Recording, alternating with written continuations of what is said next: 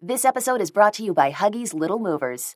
Huggies knows that babies come in all shapes and sizes, and your tushies do too. Huggies Little Movers is their best-fitting diaper ever with its curved and stretchy fit. Babies, no matter what kind of butt you've got, you'll feel comfy while your mushy little tushy wiggles and jiggles all around. Huggies Little Movers are curved with up to 12-hour protection against leaks. Get your baby butt in Huggies' best-fitting diaper, Huggies Little Movers. We got you, baby.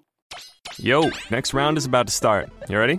Yeah, just shopping for a car in Carvana. For real? Yeah, Carvana makes it super convenient to shop whenever, wherever. For real? That's a ton of car options. Yep, and these are all within my price range. For really real? You can afford that? Yeah, with Carvana. And boom, just like that, I'm getting it delivered in a couple days. For really, really real? You just bought a car. For real, and you just lost my turn. Visit Carvana.com to shop for thousands of vehicles under $20,000. Welcome to the shit show. Things are going to get weird.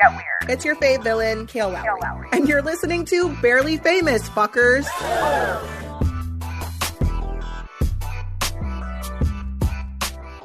Hey, everybody. This is Barely Famous. I'm your Barely Famous host, Kail Lowry. And today I have someone very special. You probably know him, Perez Hilton. Not Perez Hilton.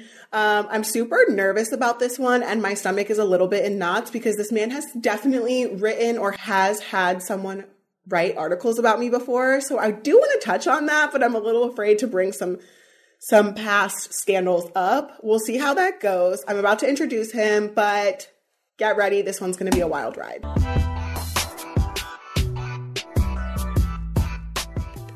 Okay, Perez. I'm so excited, but also my stomach is turning a little bit because I don't know that we've ever talked in person. I don't think so. I don't think so. I don't get out that much these days. I'm surrounded by Elmos. I'm a very, very busy single father of three. Okay, so we have that singleness in common. I'm a single mother of four.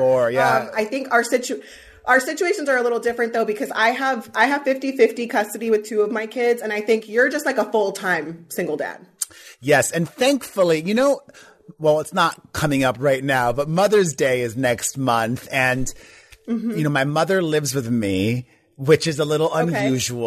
Okay. But, there is no normal anymore, and I just have to give my mother so much credit because she's so much more than a grandmother to my kids. So I'm not really doing it alone, Thank God for my mom. Sure. Can we talk about your kids for a second? What is the story? Did you adopt? Did you use a surrogate? How did this happen? What was your plan? Yeah. How did you... for me... There were two main reasons why I wanted to go the surrogacy route. First, my dad died when I was 15 years old. So on a purely biological level, having children is a way of keeping my father alive. He literally lives through them. Their DNA is his DNA. His blood is their blood. And then the second reason is, I grew up in Miami. Both of my parents are Cuban, and it's a very Latino thing, especially for men. You have to procreate. You have to, you must. And so, I grew up believing that, and I, still carry that with me. So I wanted to, but I think that, however you have a family and whatever you define your family as, it's all special and beautiful. I agree with that. I get a lot of, as you know, backlash because I have three baby dads. So I get a lot of backlash about it, but somehow we all make it work. And, it's not always perfect, but this is us.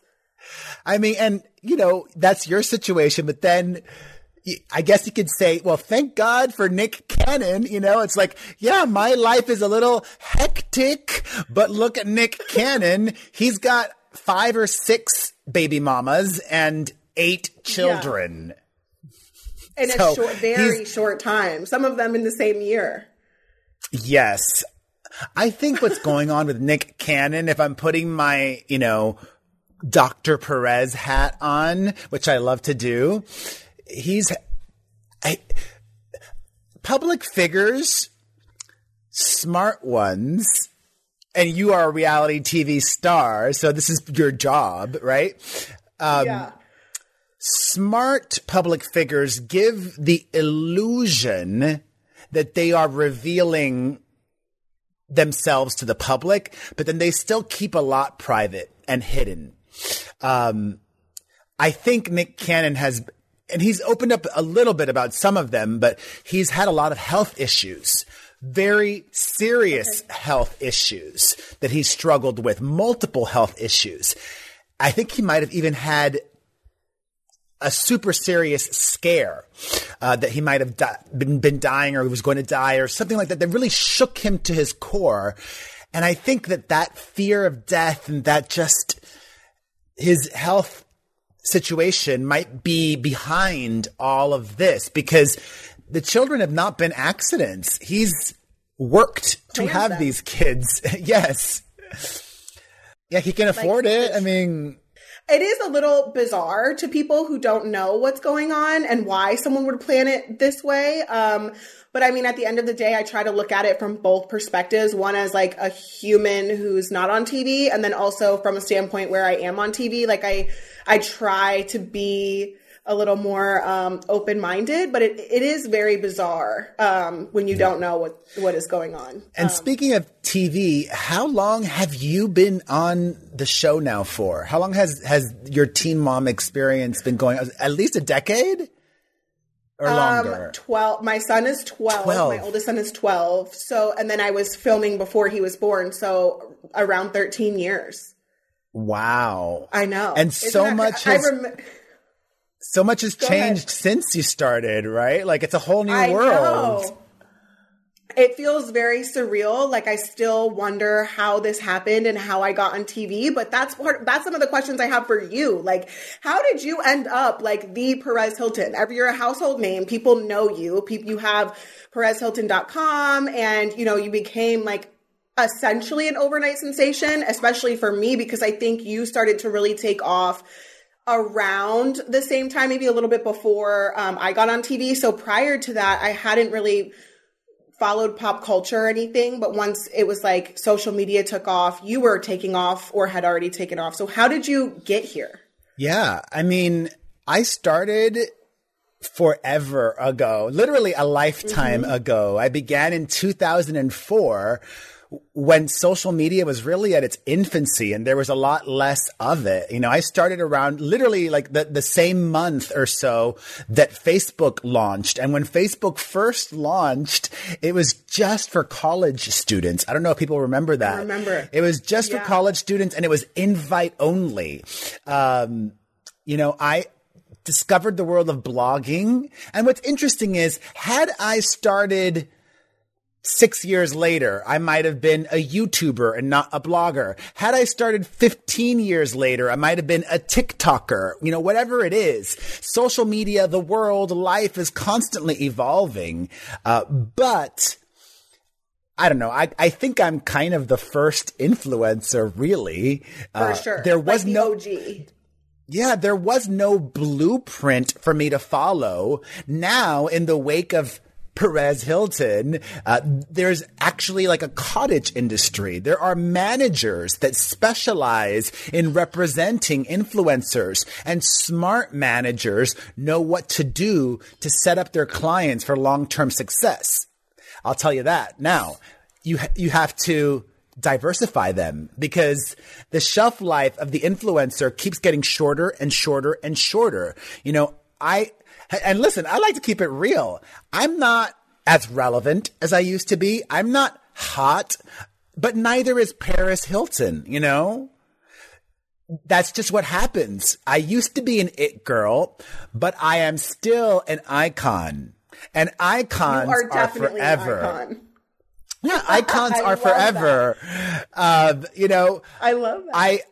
I get anxious and sad for a lot of influencers that get success at a really young age. I mean, even yourself, like, you're lucky that you've gotten this gig that has been such a blessing, that's kept going for so long. But a lot of these influencers now get success when they're still in high school. And it's so hard to maintain that. And I'm concerned that we're going to have this generation of people in their late 20s that are really depressed because they're thinking, I peaked when I was a teenager and it's not as good as it was when I was a teenager. And I'm not making the money that I used to make when I was a teenager. And that's why you see a lot of these young influencers that used to be hot 4, 5, 6, 3 years ago. Now they're turning to things like OnlyFans. And listen, I'm still going to keep it real. Am I judging somebody for OnlyFans? Yes, I am. Would I want Yes. Would I want my daughters or sons doing sex or son doing sex work? No. If that's what you feel like you need to do to make money, then okay, fine. But I think it's short-sighted because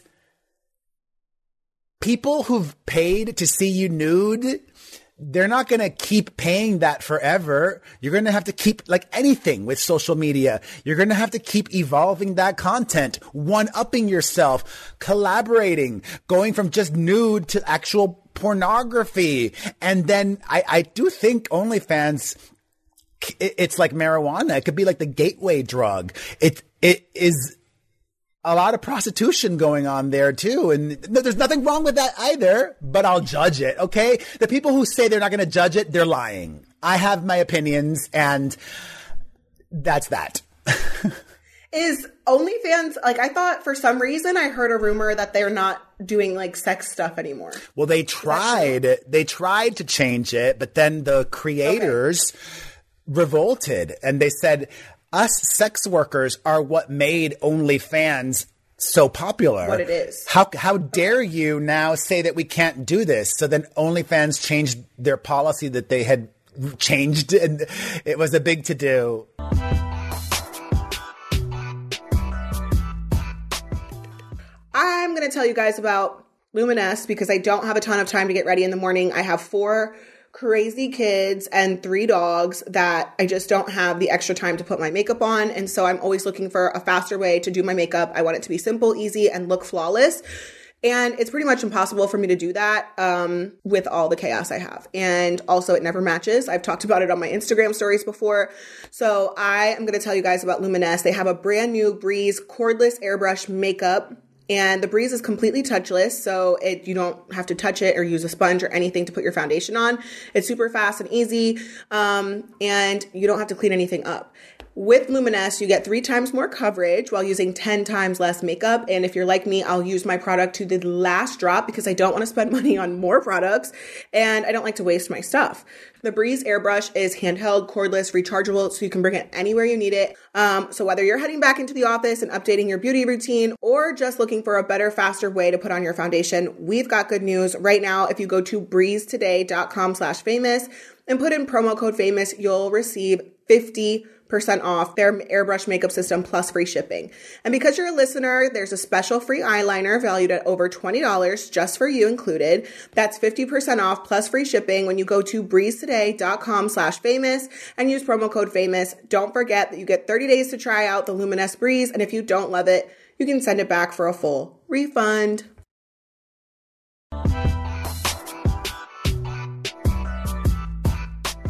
I think you made a really good point about the influencers now. I think as Teen Mom, you know, the ratings are really dropping for us. I wasn't on like 3 or 4 episodes this season by choice.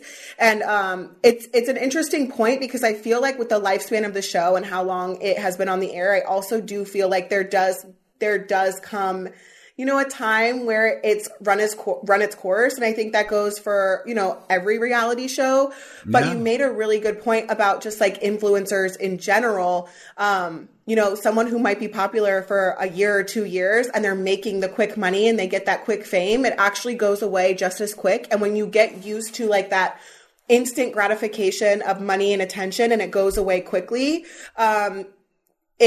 believe it or not, it really can cause like depression and like just. That's what I said. Yeah. Yeah. And not only like that's a really good point. Not only that, you know, when you're hot, everything is easier.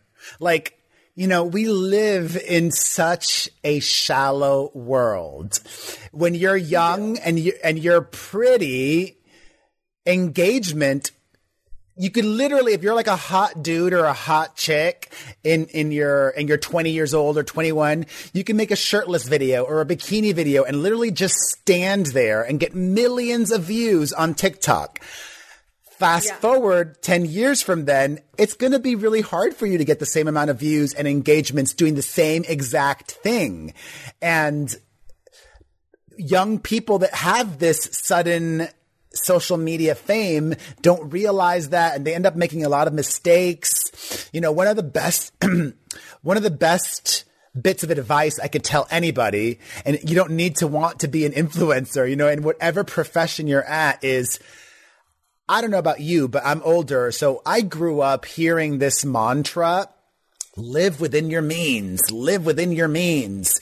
You know, we're taught that, but I think that that's not the message that we should be sharing with each other and young people.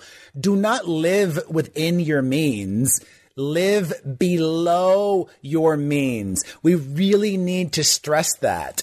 Yes, you can afford that fancy dress. Yes, you can afford to go to Europe on vacation, but maybe instead of going to Europe on vacation, go to Las Vegas. Maybe instead of that fancy dress, buy two cheap ones at H&M for half the cost or whatever. You know, like, we don't, as a society, we're not saving as much as we should. And I understand that a lot of people are living paycheck to paycheck, but if you're not living paycheck to paycheck, try to be more mindful with your spending, because if you're lucky enough to be making a lot of money right now, you think you're always going to be making that much money. And hello, look at the pandemic. That upended all of our lives and taught us that nothing is certain.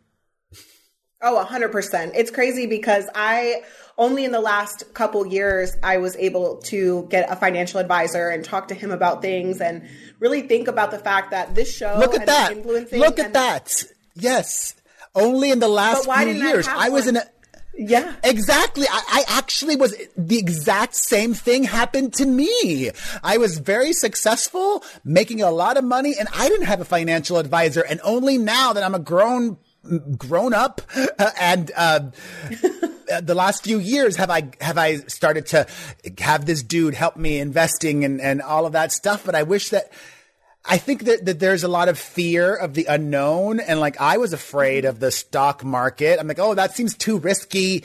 I'll just keep my money in a savings account, making very little money. So that's just another lesson. You know, if you're afraid of something because you don't know about it, familiarize yourself with it or have people that are experts in that to help you.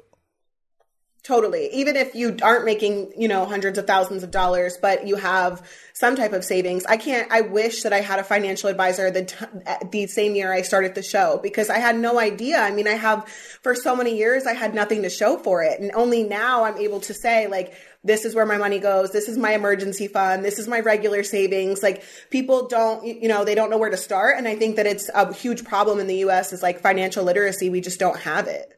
I think we should we should be teaching that as a requirement to graduate high school.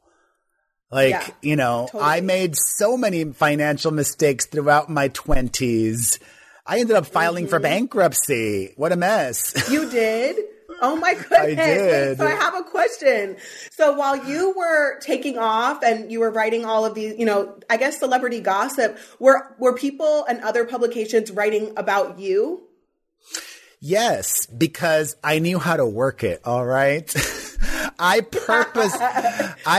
purposefully made myself part of the story. I always tried, how can I inject myself in this situation? Let me tweet that celebrity about this or whatever it might be. You know, I am a business person, but I did not graduate school from business school. I went to New York University and I studied drama.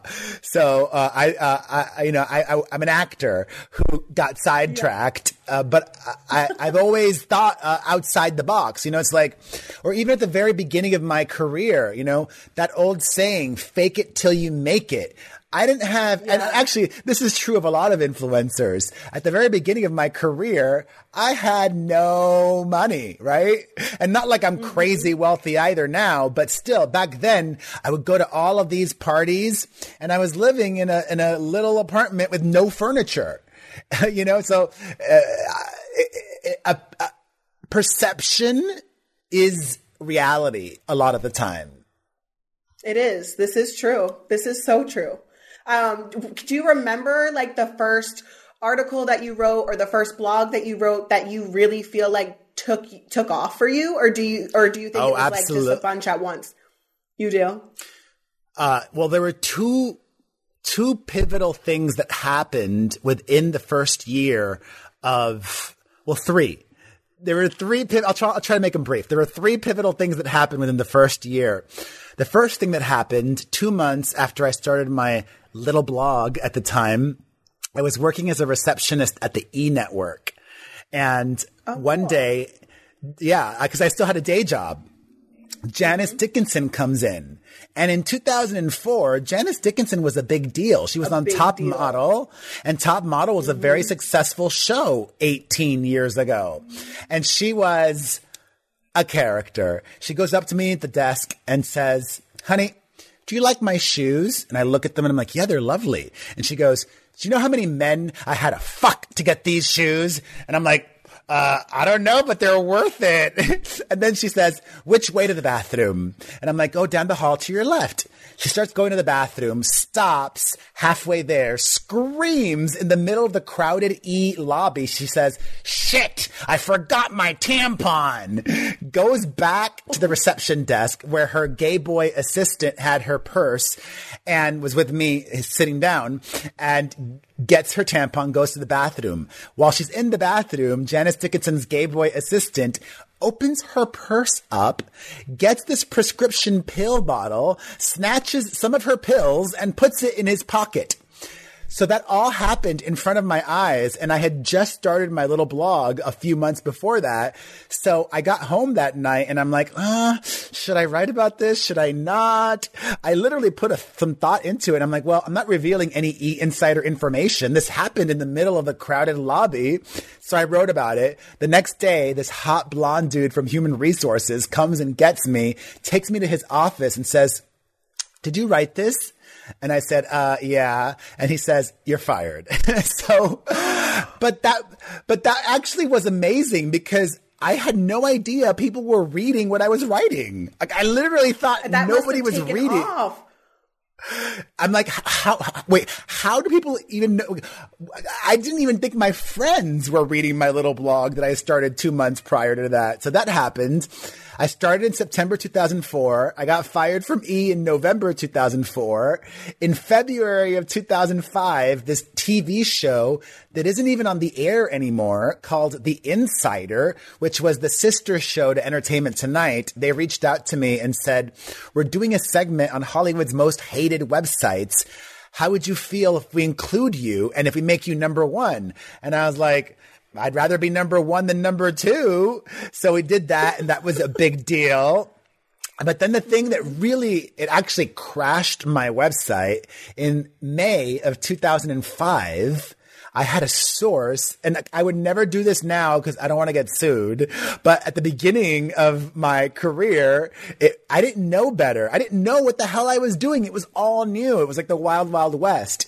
This source leaked to me first information. So I got the scoop before everybody. This source told me that Brad and Angelina were on vacation together as a couple. And I'm like, what?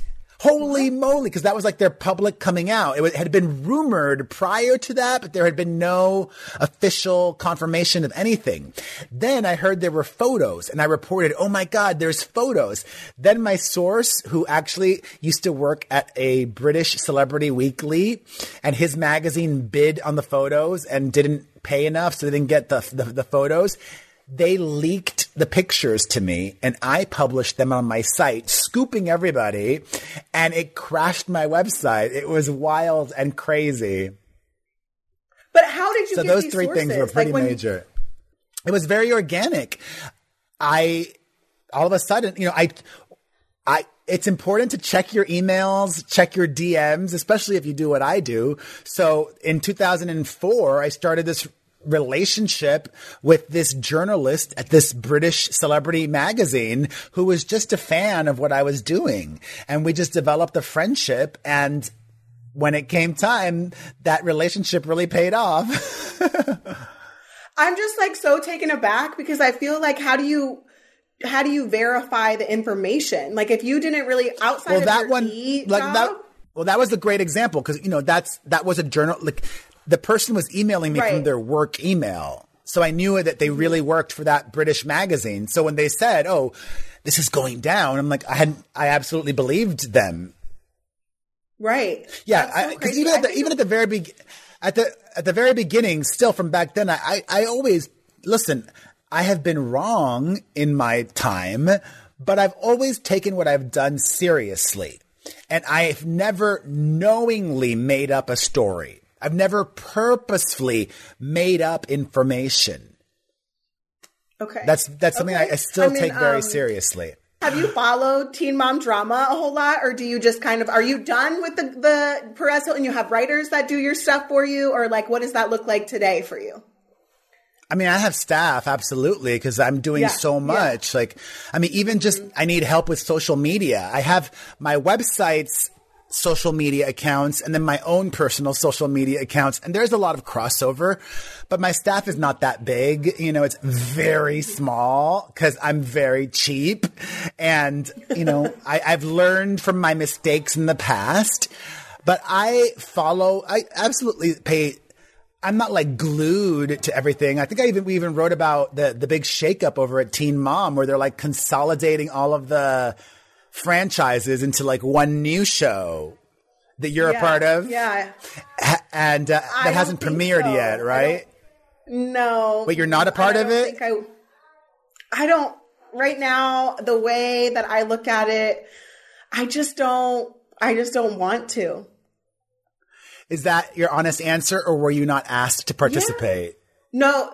They asked me, they called me, and I congratulated them on, you know, being able to do that because. So why did you say no? Why? What was the reason for? Oh, I'm not really interested. Did they not offer you enough money? Is that it? I think that's part of it. All right. I do think that's part of it. I like the honesty. Okay. And I understand that. I get that. You know, if you're used to making a certain amount per episode, you're not going to want to take a pay cut. Absolutely. I just think I also have so much more going on that would fit into, you know, there's 10 stories essentially. I personally feel like I have enough going on to do my own show. And unless they want to offer that to me or they want to, you know, work on something like that, I just don't know that it would be, why am I going to take a pay cut to do the same amount of work to also not be able to tell my story in the full transparency? And I want to do that, you know, despite what other people may say, like I want to tell my story, but I want the whole picture painted. I don't want parts of it to air so that people can fill in their blanks. And that's just how I feel. I mean, we'll see, you know, as time goes on, what that looks like. But for now, I just love podcasting. Like I really found something that I love to do and I really want to focus on it and grow it. I love that. Although podcasting does not make that much money. I have three though. So you have to think. Oh, okay. Well then shit. Yes. Now then that's a totally different story. You have three podcasts? Mm-hmm. Holy moly. I make more than Teen Mom. What? Oh, I got to do more podcasts then. What the F? Yes. But you got to work on it. You got to grow it. How does that work? You've got three and then like you promote all three all the time or... Mm-hmm. So wow. All three of my podcasts air on different days and two of them. So one of them is Lindsay Chrisley. She's from Chrisley Knows Best. Mm-hmm. Yeah. Okay. So she's my co-host. And then on another one is my oldest son's stepmom. So we have Baby Mama's No Drama. And that's something unique. It adds another dynamic. And then I have this one by myself. And so they're all so different that I feel like it works. Wow. I love the hustle, man. That's inspiring. Get it. We try. I got four kids, three baby dads. It's a lot of work. Tell me about it. I did not have anxiety until I had children. That's one of the things that, right? Now I have anxiety, like obsessing about the future, because we're good parents, right? Mm-hmm. The ones that think about the future are like, how can I have a better future for my kids? How can we all live a less stressful life, be happier, all of those things? Yep. I talk to my kids about that all the time. I actually, the last week was, I had my oldest son on the podcast and we talked about some stuff, and I just was like, I don't want him to struggle the same way I did with confidence and, trying to find myself. And also my mom never put me in sports or anything like that as a kid. So I didn't really have the same, well-roundedness. And I felt lost. Same. Where I tell my kids, I tell my kids all the time, try everything, even if you don't think that you're going to like it, because you may surprise yourself. I didn't want a podcast. When Lindsay came to me and was like, let's do this podcast, I was like, I'll try it, but I'm not making any promises. And I loved it. And now I have 3 podcasts and my own podcast network. I'm like, I have to keep doing this, I love that. Yeah. Yeah. And we're going to talk about BetterHelp again, because you guys don't want to take this stuff for granted. You need to check out BetterHelp. Whether you're struggling with grief, relationships, or stress, or you're having trouble sleeping or meeting goals, online therapy may be right for you. Definitely check this out. BetterHelp is a secure online therapy that offers video, phone, and even live chat sessions with a licensed professional therapist, and you could be matched with a therapist in under 48 hours. You don't have to sit in an uncomfortable waiting room, which gives me crazy anxiety, and therapists have a broad range of expertise which may not be available in your area. So this service is actually available for clients worldwide, and you can log into your account anytime and send a message to your therapist. BetterHelp is committed to facilitating great therapeutic matches, so they make it easy and free to change therapists if needed. And definitely take the time to make sure you click with your therapist, because it will do wonders for your growth and healing. That's just a personal tip from my experience. And you guys can visit BetterHelp.com/barely and join over the 2 million people who have taken charge of their mental health with the help of an experienced professional. In fact, so many people have been using BetterHelp that they're recruiting additional therapists in all 50 states. Barely Famous podcast is sponsored by BetterHelp, and our listeners get 10% off their first month of online therapy at BetterHelp.com/barely. That's BetterHelp.com/barely.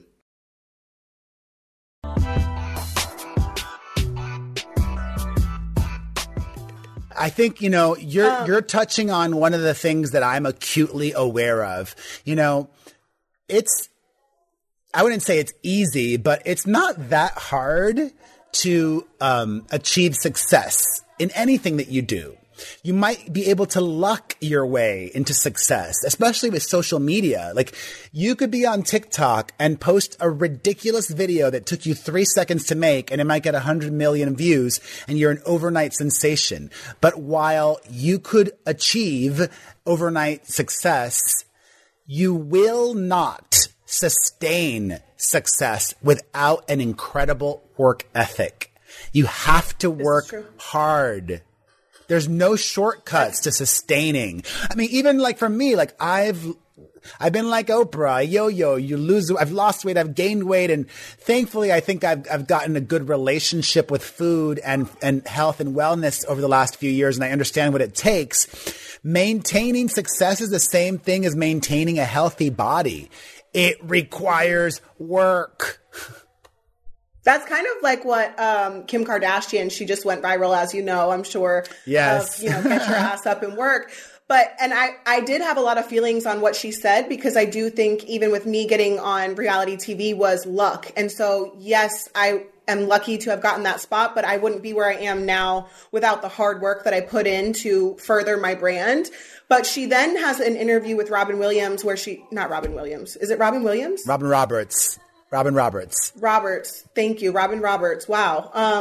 Total brain.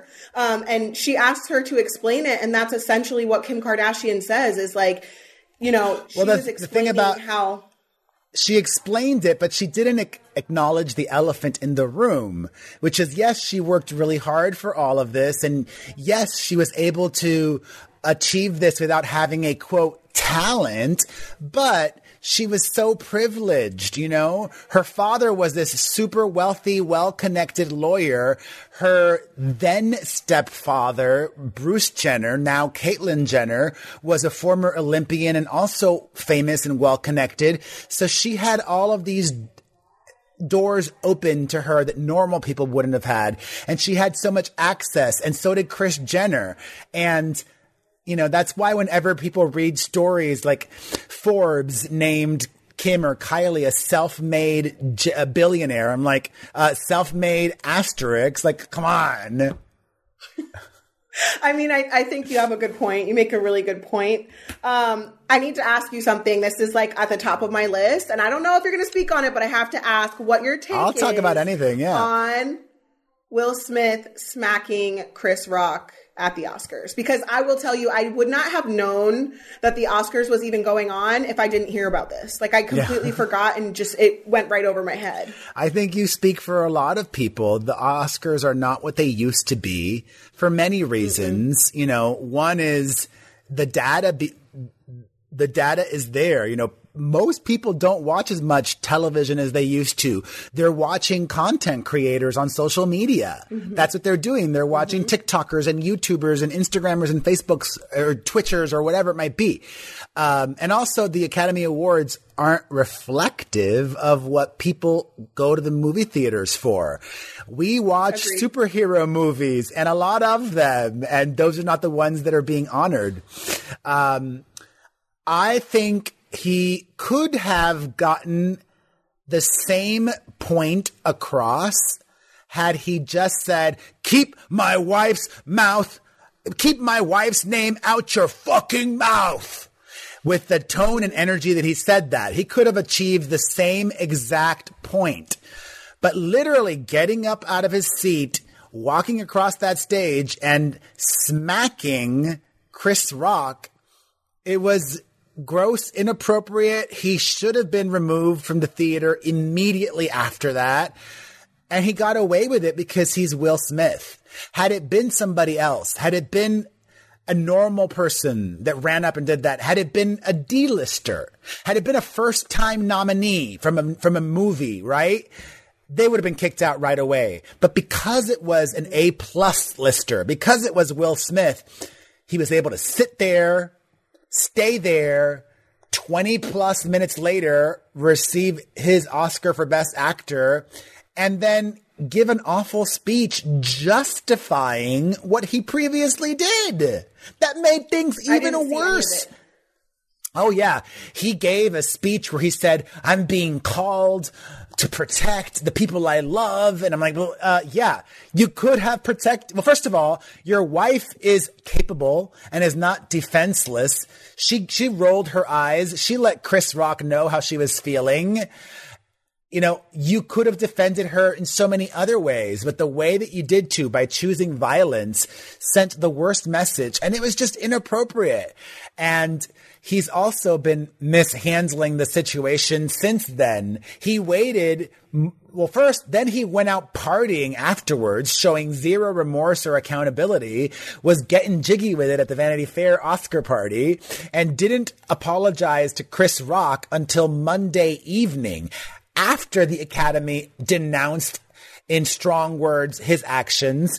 And, you know, if I would have been him Tuesday or Wednesday, I would have somehow gotten Chris Rock, even if I had to pay him, you know, behind the scenes secretly, because Will Smith is worth so much money, I would have somehow gotten Chris Rock to sit at the Red Table with Jada and have a Red Table Talk episode and released it as soon as possible, because then it's impossible to control the narrative, but at least you're dropping a bomb and deflecting and getting now people to focus on your spin and what you're saying and what you're in control of. Plus, also, it would have just helped to end things sooner than later, because by him just releasing that statement Monday night and then nothing else, stories now keep coming out. And when eventually he does speak about it,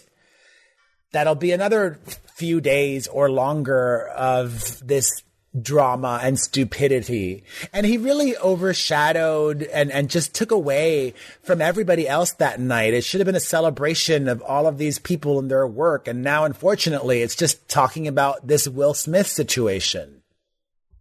Have you seen any of like the memes and all of the people talking about how Jada is kind of manipulating Will, and they're actually, it's like a double-edged sword. So they're coming at Will because he shouldn't have reacted the way that he did, or he could have handled it very differently. But they're also coming at Jada saying that basically she manipulates him and he is a victim of Jada. Have you seen any of that? Yeah. Oh, I've heard all the theories. I've seen all the memes. Mm-hmm. He's still a grown-ass man in his 50s who also has been in this industry since the 80s. Okay, that's 5 decades. The 80s, the 90s, the 5 decades. He's been in this industry for 5 decades. Mm-hmm. Or 4 decades, whatever. Like, I'm not even going to count. He should have been able to handle this better. He knows better, and he chose violence. Like, that's just, there's no excusing it. And what's crazy is seeing all the people that are excusing him.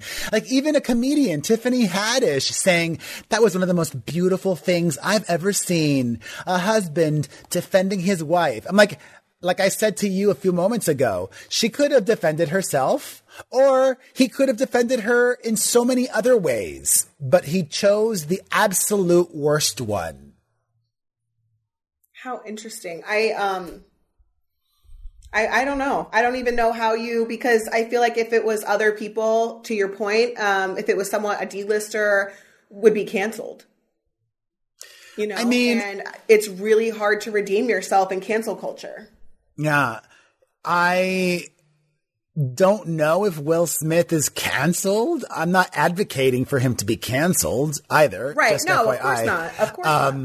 Yeah. I think only time will tell what happens. And I think a lot of it will have to do with how he continues to handle or not handle this situation. Mm-hmm. Yeah.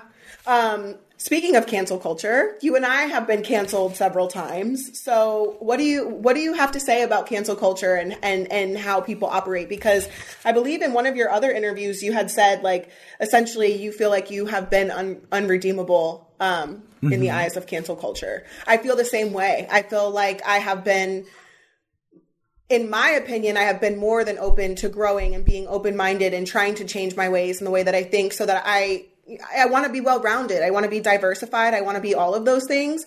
But I can't force other people to see my growth and see my open-mindedness. And I can't force other people to see that. And so what do you have to say about that? Like, speaking for yourself and for others. Absolutely. Well, I will give a warning to everybody, especially younger folks. You know, first impressions matter. And it's really hard to... Even if you grow and evolve, it's hard for people's perceptions of you to grow and evolve, because they want to keep you, at least from my own experience, people want to keep me in this prison cell that is the past. But I don't live there anymore. You know, with regards to cancel culture, I believe that righteous indignation is a powerful tool for positive change. But the problem is, a lot of the times we have people, you know, advocating cancel culture and woke-tivism, as I call it, but they're doing it as a form of entertainment. Trying to get people to grow and be better and do better, it shouldn't come from a place of, oh, I'm bored and I want these people canceled. The fuck is that? No, right. You're no better. Right. You're no better than the people that you're trying to cancel. Sure. No, I get that. I definitely get that. I think it's so hard though, because you can feel the growth in yourself, and you can feel your own perspective changing or outlooks changing, and other people are not. They're just not. Yeah. I guess responsive or receptive to it, and it just feels who cares so weird. About him? I don't give a fuck anymore. Like, it felt like for a while there I was on a nonstop apology tour to all those people that are mad at me for the shit I did in my past. I'm genuinely sorry and remorseful for that, and if you don't like me, keep on not liking me, and if you wish ill on me, suck a dick. Like, I live a happy life. I am blessed. Yeah. The thing that's so disgusting is people want to see me suffer for shit I did in the past. And they want to see me in pain. And unfortunately for them, I'm not suffering. I'm not in pain. I have a lot of remorse, tons of regret. I have all of this baggage that's very public. But the thing is, every fucking person has baggage. Nobody is perfect, okay? It's just that these folks on social media, I don't know all their baggage. So it's a lot easier for them to come for me. But, you know, you are not perfect either.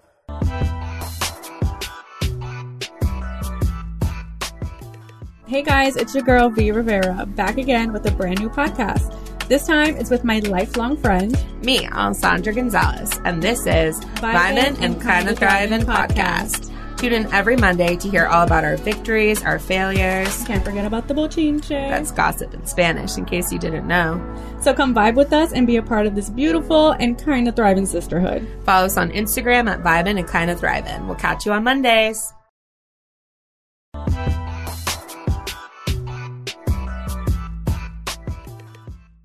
So do you still write, or does your staff write most of it? I still write as well, and my staff, so everything.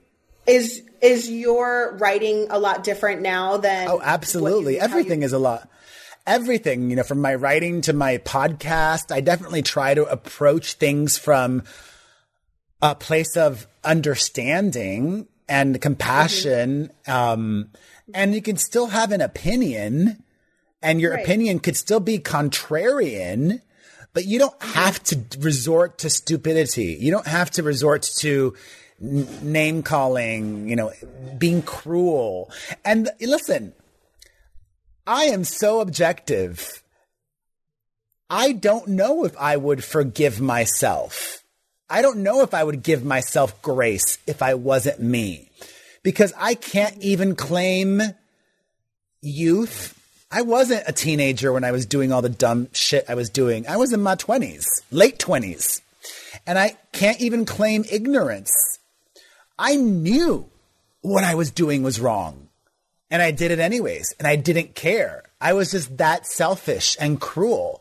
All I cared about was clicks and views and making money, and I did not care if I hurt other people along the way.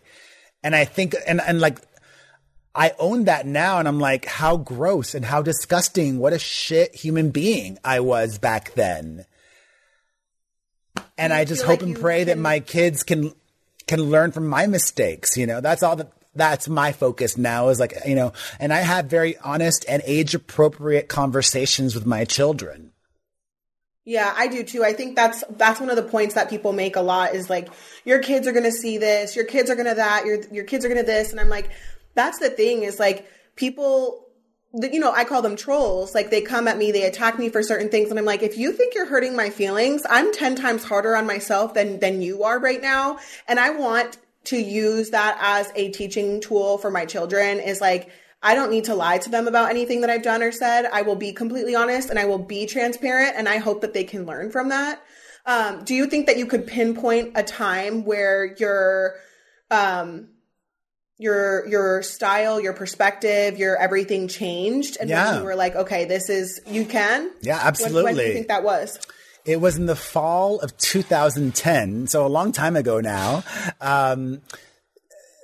There was this rash, it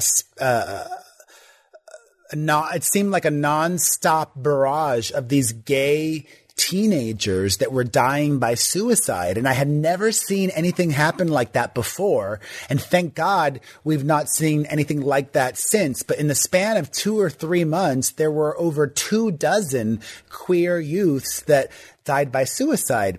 There was this journalist called Dan Savage that created this movement, a campaign that was very simple. It was called It Gets Better. And the concept of it was older Yeah, older people making videos for young folks, sharing their stories and encouraging them.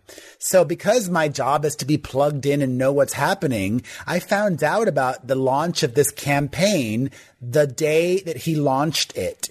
And I think I was the first public figure or personality to make an It Gets Better video.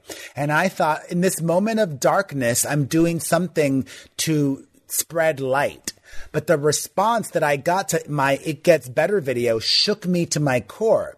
The overwhelming majority of comments on my video were, how dare you? How dare you make an It Gets Better video? You're a bully. You're a hypocrite. You are part of the problem. And I'm like, wow, I'm trying to do something positive here, but people, it woke me up. And I'm like, wow, for the longest time, I had just been making excuses for my behavior, and I said, I need to make a change. And I did. After that point, I'm like, I don't care if I lose everything. I don't care if people stop reading my website. I don't care if I lose all my fame or whatever, because that's who I was in that moment. Who I had become is not who I wanted to be, and it's not who I was in my heart. I got sidetracked. I got, social media, and I'm not making excuses. I own it. I take full accountability, but negative energy and toxicity, it's contagious, the same as positive energy.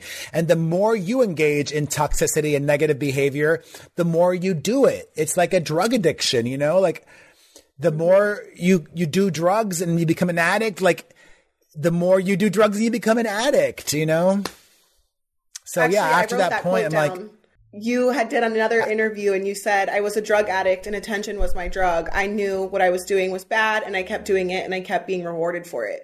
It's so interesting because energy transfers, good, bad, ugly, whatever it is, it transfers. 100%. Yeah. And 100%. And that's not to justify, like I said, I'm not making excuses for my behavior. I was just explaining it that way to try to give a little bit of insight as to a little bit of insight. Yeah. But I knew what I was doing and I take ownership of that. And I wish I could go back in time and do things differently. Yeah. I wish I could go back in time and do things differently. I would. For sure. I think as long as you forgive yourself, you can't really, control what other people do. It was interesting to read that because I feel like while they're very different, we are both unforgived by a lot of the general public. And so I relate to you very much on that, even though I'm pretty sure you've written about me too. I'm sure I have. But I have dad brain. I don't even remember half the shit I wrote a year ago. Oh, same. I don't remember what I ate yesterday, so I completely understand. Also, happy belated birthday. Thank you. Are you a Pisces? Aries. Okay. I really try to stay away from Pisces men. So it's just, well, I'm not a Pisces. Thank God. I listened to your podcast episode with Caitlin Bristow, and you guys talked about Britney Spears and things like that. And have you ever met her? Yeah, I've met Britney a few times, and she's always been lovely. Yeah, I hope she's doing well. I wanted to see what your thoughts are on everything that is kind of relevant to her situation. I think she's doing well. I mean, she's unpacking, as we say, and processing the trauma that she experienced for so long. And unfortunately, like, her process is doing it publicly, on Instagram almost daily, commenting, which is fine. I mean, I'm guessing she talks to her therapist and her therapist thinks it's a good idea to be so public with her journey of healing. But thankfully she's engaged to be married and has a very supportive fiance. And I'm shocked actually that she's not pregnant yet, because I know that she wants to have more children. And I think that's her priority. Her priority is just living a free, happy, healthy life. Yeah. And that should be her priority. She deserves that. I mean, she deserves that. It's so sad because in the beginning of everything, I I didn't know if I believed what was going on. I thought it was all rumors. And then, you know, the Free Britney movement happened and all these documents were coming out and all of this stuff was happening. I just was like, I guess you just, because Hollywood and being a public figure and an icon as she is, obviously a legend, you just don't think that things like that could happen to people, you know? I mean, and also even take Hollywood out of the picture. As a good parent, one could never imagine a parent not having their children's best interests at heart. And her father might have had her best interests at heart at the beginning of the conservatorship, but then things just went on for way too long and carried on in a way that was not conducive to her physical, mental, emotional, spiritual well-being. Well, and money is power and control. There was a sense of and corrupts. Power. Yeah. Yeah, totally. So, we kept up with it on one of my other podcasts, and it's just been so interesting to follow. And, you know, it's sad because so many people were fans of Jamie Lynn Spears, and then it's like how that all went down. And although I have a lot of compassion for Jamie Lynn Spears, okay, because she's much younger than Britney and was still a teenager when her sister got in this conservatorship. And could she really have taken her sister out of it? And she claims that she did try and help along the way. You know, Jamie Lynn Spears is not the villain here. Could she have done more? Sure. But is she the villain that people are painting her out to be? I don't think so. Okay. Okay. That's a good perspective. I think okay. She's my age, I think. I just turned 30. And no, I agree. While I do agree with you on the teenage thing, and she was young, obviously she doesn't have more control than her parents, than her own father. But I don't know, like writing a book and the timing, I just feel like was more of self. I understand that as well. More than self-serving, it was she believed, this is my interpretation, her relationship with Britney by that point had been so strained for so long. She's like, well, fuck it. I don't even care anymore. I don't give a fuck. Like, my sister's dead to me. You know, like kind of that shit. Like, my sister continues to not have my back, because I know that Jamie Lynn, prior to that, for a while, had been getting a lot of threats and hate sent her way from Britney's fans, and she probably thought, my sister's doing nothing to protect me, my sister's doing nothing to protect my children, my sister doesn't care about me. Normal, valid emotions and feelings. And we also have to remember, Jamie Lynn also grew up in a dysfunctional family with her alcoholic father and her own trauma as well. Like, she didn't have it easy either. Yeah, maybe she had it easier, probably had it easier than Britney, but she still had really fucked up shit happen to her throughout her life as well. This is true. It's perspective is everything. And it's so, when you talk to different people who have different perspectives and then you really sit with them, you know, it's a little hard to see sometimes other people's perspective, but when you finally do, you're like, okay, now I could understand that. So that's, I mean, you make really good points. I had one really good fan question that I was so intrigued about on my Instagram story. I did not know this about you. They asked if you still have another apartment for your dates. I do not anymore, and I regret that. Wait. Can you please elaborate on this? Can you give context? Because I'm not aware of what they're talking about, but it sounds kind of it sounds really smart. Well, when I lived in New York City for about 3 years, from 2013 through 2016. Mm-hmm. And I had my son then, so he was a baby. And I also, you know, had my nanny that helped, who was sleeping over. Mm-hmm. So I didn't feel like I could have guys over at my place. So I rented out another apartment as like my bachelor pad. But I regret that now because I'm like, oh, that really was a waste of money. You know, like, I mean, I used it, but still it was a waste of money. A waste of money, but I feel like it makes sense, right? Like if you have the money and you don't want to bring these people to your house and maybe you don't necessarily want to go to theirs, I feel like for a single parent, that makes sense.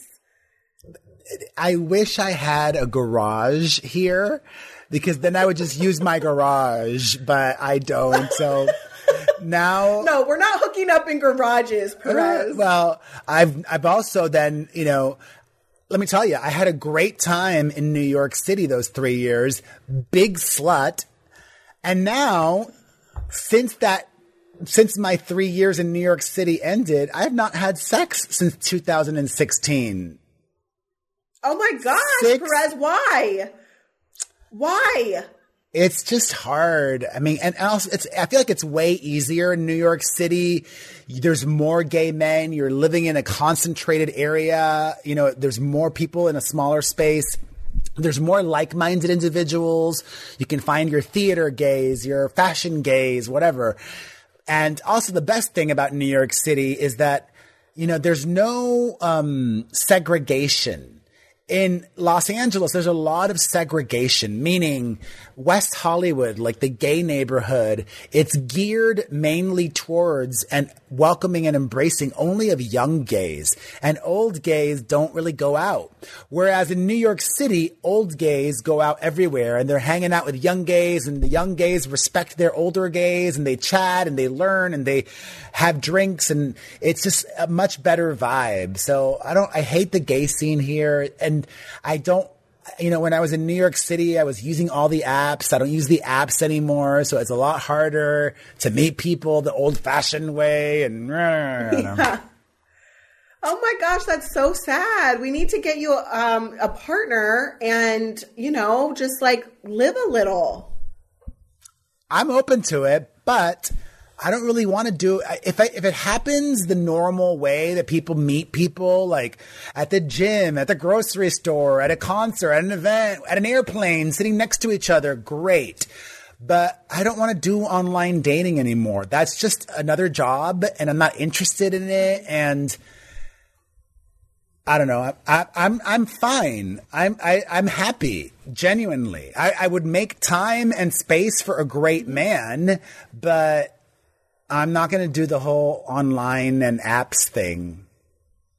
I know. I understand that. I've actually never been on a dating app, so I'm not against it, but I've just never been on one.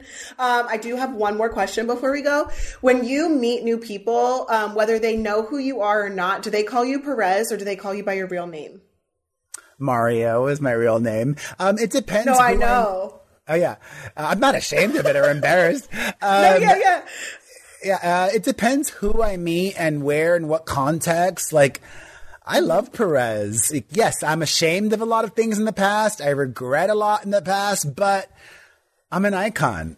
So, and, you know, Perez gets me free tickets to concerts and shows and gets me free meals at fancy restaurants. So being Perez is not all bad, okay? No, absolutely not. I just think it's so funny because when I was like looking at, I literally Googled, is Perez his real name? Because I just needed to know. Because some people call me Kail, some people call me Kaylin, but I feel like it's very personal. And I know you from my childhood if you called me Kaylin. So I was wondering if it was the same for you. Like, does your mom call you Perez or does she call you Mario? My mother calls me Mario Armando. So the full two names. The full name. Yes. I love that. But it depends who and how long I've known them for. I love that. That's so fun. Thank you so much for coming on Barely Famous. I love getting to know you more. Feel free to plug anything, your website, your socials, whatever you want to plug. I've got a new company. It's a CBD company that I'm really proud of. If any of you are in the market to try some new CBD, mine really works. It's water soluble, so it's a lot more effective. And in addition to the best gummies out there, we recently launched some muscle relief gels, too, a warming and a cooling gel. So check us out at mytrue10.com. That's mytrue10.com. The best part, it comes with a money back guarantee. We believe in our product that much. If you buy it and you don't like it for whatever reason, we'll give you your money back. No questions asked. So it's mytrue10.com. I've got my own podcast. If you enjoyed me on here on the barely famous show, it's called the Perez Hilton Podcast with Chris Booker, and you can hear it anywhere you stream or watch it on my at Perez Hilton YouTube or listen at PerezPodcast.com. Thank you so much. I so appreciate it. Thank you.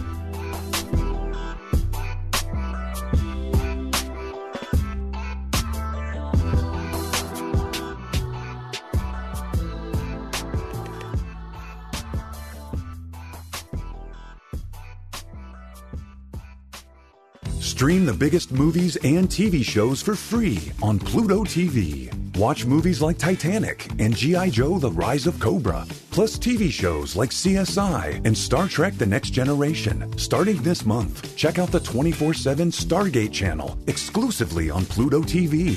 Plus hundreds of channels and thousands of movies and TV shows absolutely free. Download the free Pluto TV app on your favorite streaming device and start watching today.